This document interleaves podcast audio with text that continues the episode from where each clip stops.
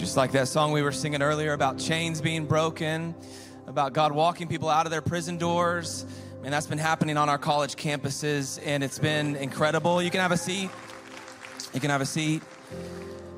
Man, my name is Austin Murray, and I get the privilege of being the college pastor. And even last service, we just had people sharing testimony after testimony of how they had prayed for years and years and years to see a move of God on Baylor's campus. And it's happening.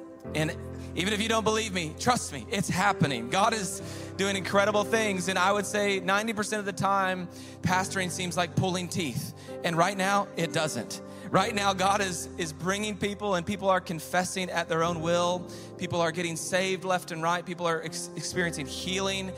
And it's been incredible night after night after night it seems like most of the chapels on Baylor campus are full of hungry college students who are not there to see a, a, special speaker. They're not here there to see a special worship leader. They're there to meet God and to meet Jesus. And we're going to hear some testimonies to this. This past Wednesday night, we gathered it in Truett Chapel. And it was really simple. We just said, we're not here to prove anything to each other and to God. We're not here to do anything other than worship God. And we ended up worshiping for an entire hour. It was very humble, just an acoustic guitar and we uh, worshiped for an hour, and then someone came up and, and just publicly confessed sin. And then the next person confessed sin. And then there were three more that lined up. And then there were five more that lined up. And before you knew it, an hour and a half went by, and there was a pile of about 100 college students weeping who had confessed their deepest, darkest sins.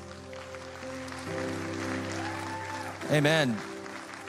People confessing addictions of all kinds, addictions to any type of sexual immorality, addictions to drugs and alcohol, bitterness from abuse that they had had as children. People confessing for the very first time. I think I heard that night maybe more than 10 times someone say through tears, I've never actually said this out loud before. People confessing that they almost tried to take their own lives and finding real freedom in God. And this was unprompted. Nobody put that in the program and said, This is what we're going to do now. It was the Spirit of God setting people free. And so you're going to hear from some of our very own students now testimonies. And as they share, this is not I just want to say this very clearly. This is not a church for bystanders. Like, we are calling you into what God is doing, not for you to sit and just go, good for them. Whatever is shared in the testimony is for you too. It's for your family, it's for your friends, it's for your coworkers. And would you grab a hold of it as people share about finding freedom in God? Would you just pray the prayer, God, me too? I need to find freedom in you. My family needs to find freedom in you. And so I'm going to invite my, my friend Mateo up to share a testimony.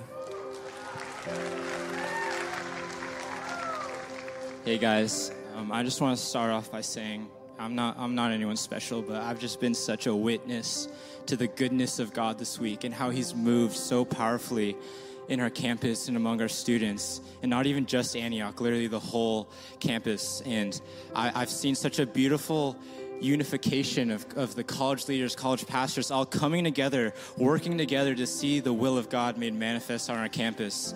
And then on the other side of that, there's been something really beautiful happening um, amongst students that's been completely student led, nothing planned, nothing um, prepared by leaders, but there's this little chapel that Austin mentioned called Elliston Chapel, where students have been gathering spontaneously just to worship God, just to just to be in His presence. And I, I went there for the first time last Sunday, and I just want to paint. I just want to paint you a picture of what I saw. Um, I just walked in. It was 1:30 a.m.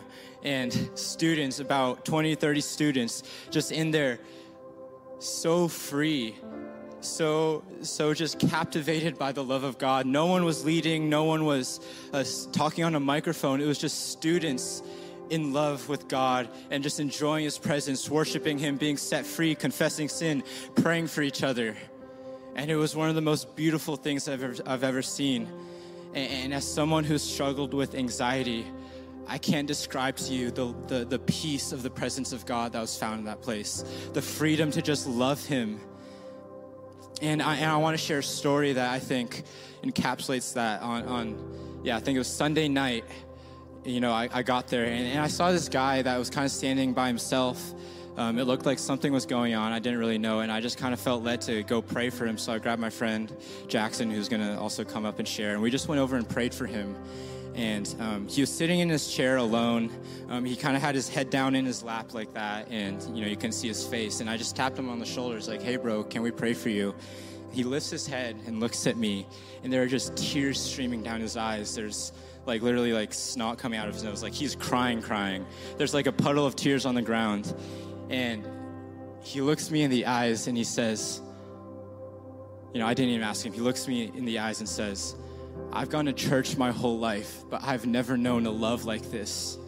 And, and unprompted, he just proceeds to share with me and Jackson uh, his testimony, his story about how he grew up in the church, but uh, fell into sin got into just, you know, drugs, like hard drugs, uh, alcohol. He's intentional drunk driving. He, he talked about how he didn't even want to be alive, how he was mad at God. He was mad at, at what his life had become. But last weekend, he encountered the grace of God he encountered the person of Jesus. He experienced his love and he surrendered his life, and now he is free.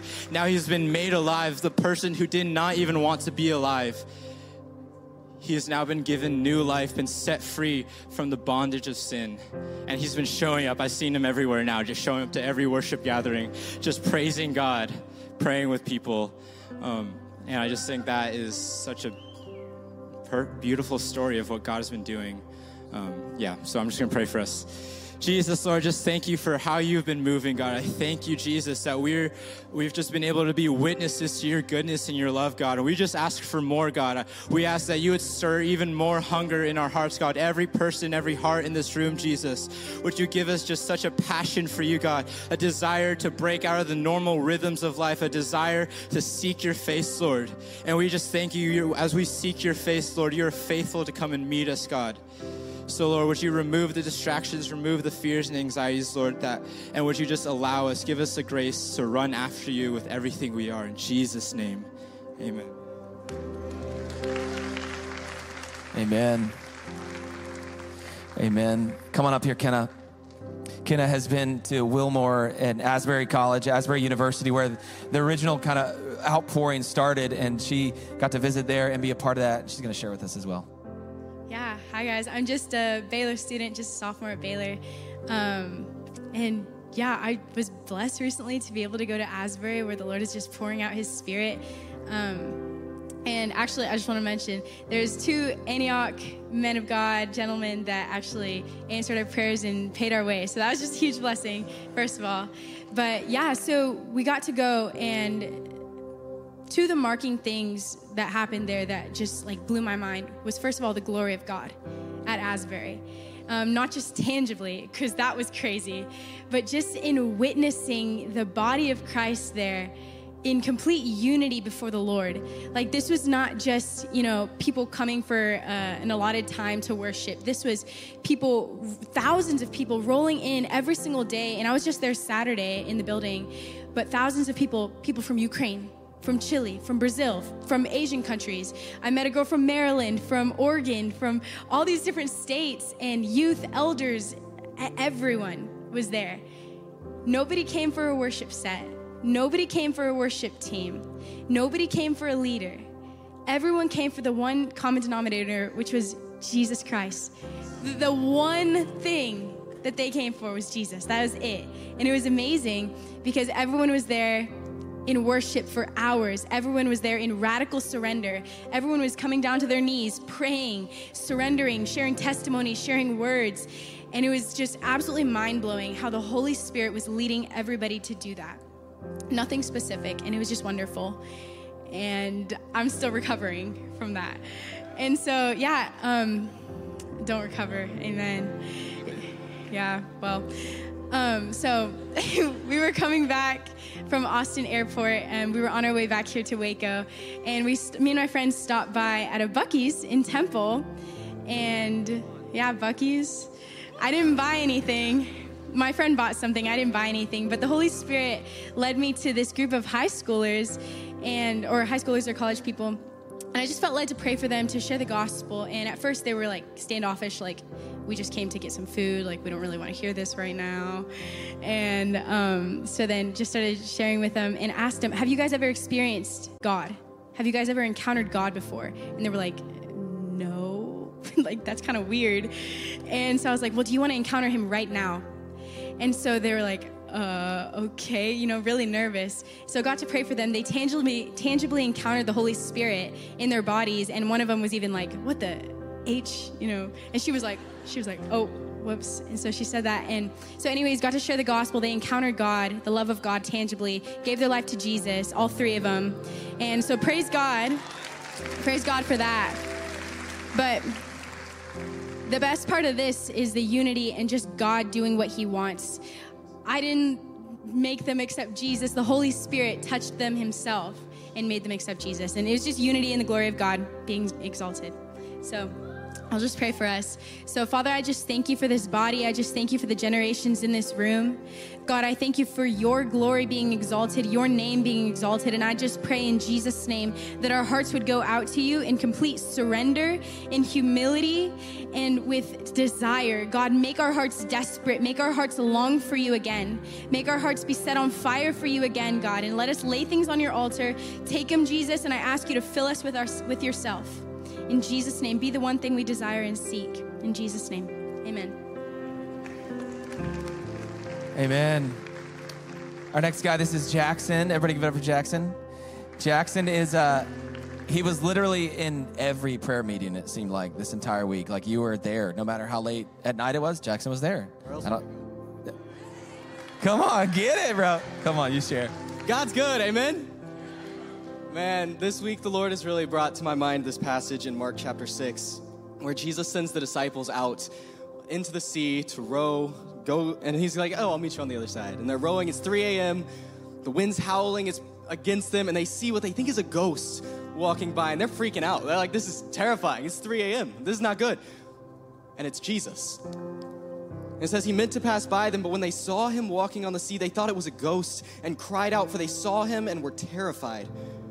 But immediately he spoke to them and said, Take heart, it is I. Do not be afraid. And he got into the boat with them, and the wind ceased, and they were utterly astounded. And that really has been the story of this week. That in a, in a time and in a generation where people, we feel like we're rowing against the wind and it's, it's late at night and we don't know what's going on, Jesus calms the wind and he gets into the boat with us. I, I heard stories all week of people saying, I, I feel free for the first time. I realize that my identity is not that I'm a sinner anymore, but I'm a saint now. People saying, like, oh, I've been freed from this addiction. People who had suicidal thoughts and desires that were freed from that. Where the Spirit of the Lord is, there's freedom. And there was nothing, I mean, we, look, I, I love Elliston Chapel. It was nothing about Elliston Chapel itself. It's God wants to meet with his people. He comes to just sit with us. His presence is all around us, even right now. And there were, there were these three main ideas that were really, God was putting on everybody's hearts. And over and over, people were like, Jackson, like, I, I feel like God's telling me this. I'm like, yeah, five other people just told me that. And it was unity, repentance, and evangelism. And it was the church of Christ. We would all come together and we would worship God and we would, rep- we, we spent like an hour and a half just repenting publicly of our sins. And then God sends us out. We, we wait in the presence with Jesus, but when we get sent out, we don't go out alone. Right? It's, the, it's the great commission, right? And when Jesus gets into the boat and he doesn't leave again, he rows across the sea with them. So we, we don't have to go by ourselves. God's presence meets with us and then he sends us out. So let's pray because it's, it's really fun to talk to Jesus. Lord God, we thank you for who you are. We thank you that your presence is with us each and every moment, that we never have to be alone, but that your light shines in our darkness and the darkness never overcomes it. I pray, Lord God, that we would sit in the recognition that we would not we would not go and be distracted anymore, but that we would truly open our eyes to what it is that you're doing, that we would wait on the Lord. That in each and every moment we would know that you are the God who sees, you're the God who hears, and you're the God who is with us. That we will never, ever be alone. Amen. Amen. I mean, goodness gracious. Jimmy, he's going to take your job. He's going to take your job and mine. Goodness sakes. Give that man a church. You know, this scripture that's been uh, encouraging my soul. It's in Acts 16, and it's the story of Paul and Silas imprisoned. It says right before this that they were basically beaten and flogged for their faith. And then they get thrown in prison, and they're there in prison and in their cell, and then their cells next to them full of actually guilty men. And it says that around midnight, they began to pray and sing hymns to God. In our words, pray and worship, which is at the center of everything that we long for. And as they pray and they worship, it says that the prisoners were listening to them. And then there, it says that there's an earthquake that starts shaking the prison, and the, the doors of the prison begin to fling open. And in the NIV, it says, and all of their chains were broken. Not just Paul and Silas, it's because they were the ones praying and worship, but there's a remnant of people standing there just listening, and their chains were even broken. Now, that's a miracle in and of itself, but there's more to the story. There's a jailer who's responsible of making sure that these prisoners don't get out. And he walks up and sees the doors flung open and he sees the shackles on the ground. And it says that he goes to kill himself. And Paul cries out and says, Wait, we're all here. Not just me and Silas are here, but we're all here. Every guilty man that was in these cells had an opportunity to walk out of them, and they chose to stay. So if you're a robber or you're guilty and your chains break off and your prison doors fling open, you run unless there's something sweeter worth staying for. And so Paul and Silas had set the stage in that prison at midnight to begin to pray and worship God as they sat there shackled to the walls. And that prayer and that worship caused the earth to shake and for people to be set free. And I love this. The jailer then gets saved, and then his whole family gets saved and baptized, and then he becomes a, a testimony to an entire city. That's what we're asking for in revival. That's what we're asking for in the Lord. And what I want to say to you is that many of you, you've sat behind your prison bars for too long. You've sat in bondage for too long, and Jesus longs this morning to actually set you free. He longs to take the thing that you think you'd never thought you'd say and that you'd say it this morning. The thing that you never thought you'd confess and confess it this morning. And so here's what we want to do is we want to respond to that. Our worship team's going to come back and lead us our prayer teams are going to gather on the sides of the room here and a couple in front. And we're going to open this space up as an altar for you to get up and to begin to confess and walk in freedom. And I know that if you're in the back of the room, you're thinking, no way I'm getting up. I'm just telling you right now be bold and be courageous and come find your freedom in Jesus. If you need to turn to your neighbor and confess to them, then go for it. If you need to come up here and receive prayer, then go for it. But I know for certain that Jesus and his sweetness and his goodness wants to walk you out in freedom this morning. So I'm going to pray. If you'd stand with me, we're going to worship. And when I say amen, our teams are going to come forward. And if you would just activate and move forward and begin to pray and confess, we believe God's going to set free. So, Lord, we love what you're doing on Baylor campus. We love what you're doing at Asbury, but God, would you do it in this room this morning? God, would you do it in us? Lord, thank you that in our families you long to bring freedom. You long to bring people who are in bondage right now in this room out of that space. So, would you break every shackle? Would you break every addiction? Would you do what only you can do? And we give you this space. And we pray in Jesus' name, amen. Yeah, come on. If you want to come get on your knees up here in the front, it'll be completely open. Just don't wait for anybody to tell you what to do and just come on.